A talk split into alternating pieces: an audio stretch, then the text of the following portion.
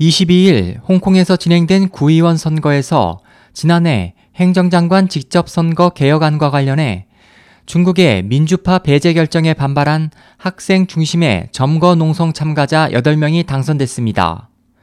23일 현지 언론에 따르면 이번 선거는 지난해 8월부터 홍콩 도심에서 75일간 진행된 민주화 시위 이후 처음 실시됐습니다.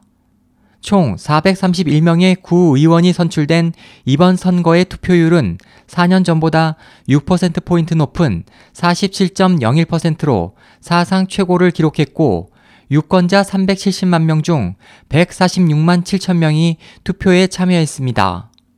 이번 선거에선 단독 출마한 68개 선거구를 제외한 나머지 363개 의석을 667명의 후보가 다퉜습니다. 개표 결과 최대 정당 민건연 등 친중파 정당이 선거 전보다 의석이 10여 석 줄었지만 190석으로 전체의 70%를 차지했고 민건연은 119석, 공회연합회가 27석, 합당한 신민당과 국민영양이 25석, 자유당 9석, 경민련이 10석을 각각 얻었습니다. 이번에 당선된 구의원은 내년 1월 1일부터 4년간 임기를 시작합니다. 전문가들은 민주파 소장 후보들이 도심 점거 시위 이후 예상 밖의 큰 지지를 얻었다며 홍콩 시민의 정치 의식이 높아진 가운데 젊은 세대의 목소리를 어떻게 정치에 반영할지가 앞으로의 과제가 됐다고 분석했습니다.